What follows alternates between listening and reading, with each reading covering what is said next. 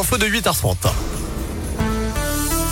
Mais avant toute chose, voici le journal des bonnes nouvelles avec Noémie Mébilon. Et on commence bien sûr par la fête des Lumières, l'événement très attendu des Lyonnais qui débute ce soir. Et après 10 ans dans le noir, la fresque des Lyonnais va reprendre des couleurs.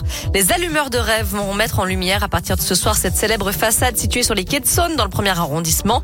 Des Lyonnais célèbres seront d'ailleurs projetés. Il faudra bien regarder à chaque fenêtre. Vous pourriez notamment reconnaître l'humoriste Laurent Gérard.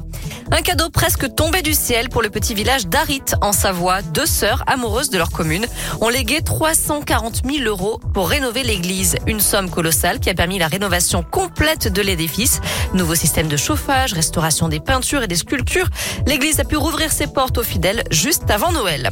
Enfin, avis aux fans de M, le concert de Mathieu Chédid, filmé lors de son passage à Paris-Bercy, est retransmis aujourd'hui dans plus de 300 cinémas. Séance unique ce soir à 20h. Sa tournée intitulée Révalité a réuni plus d'un million de spectateurs.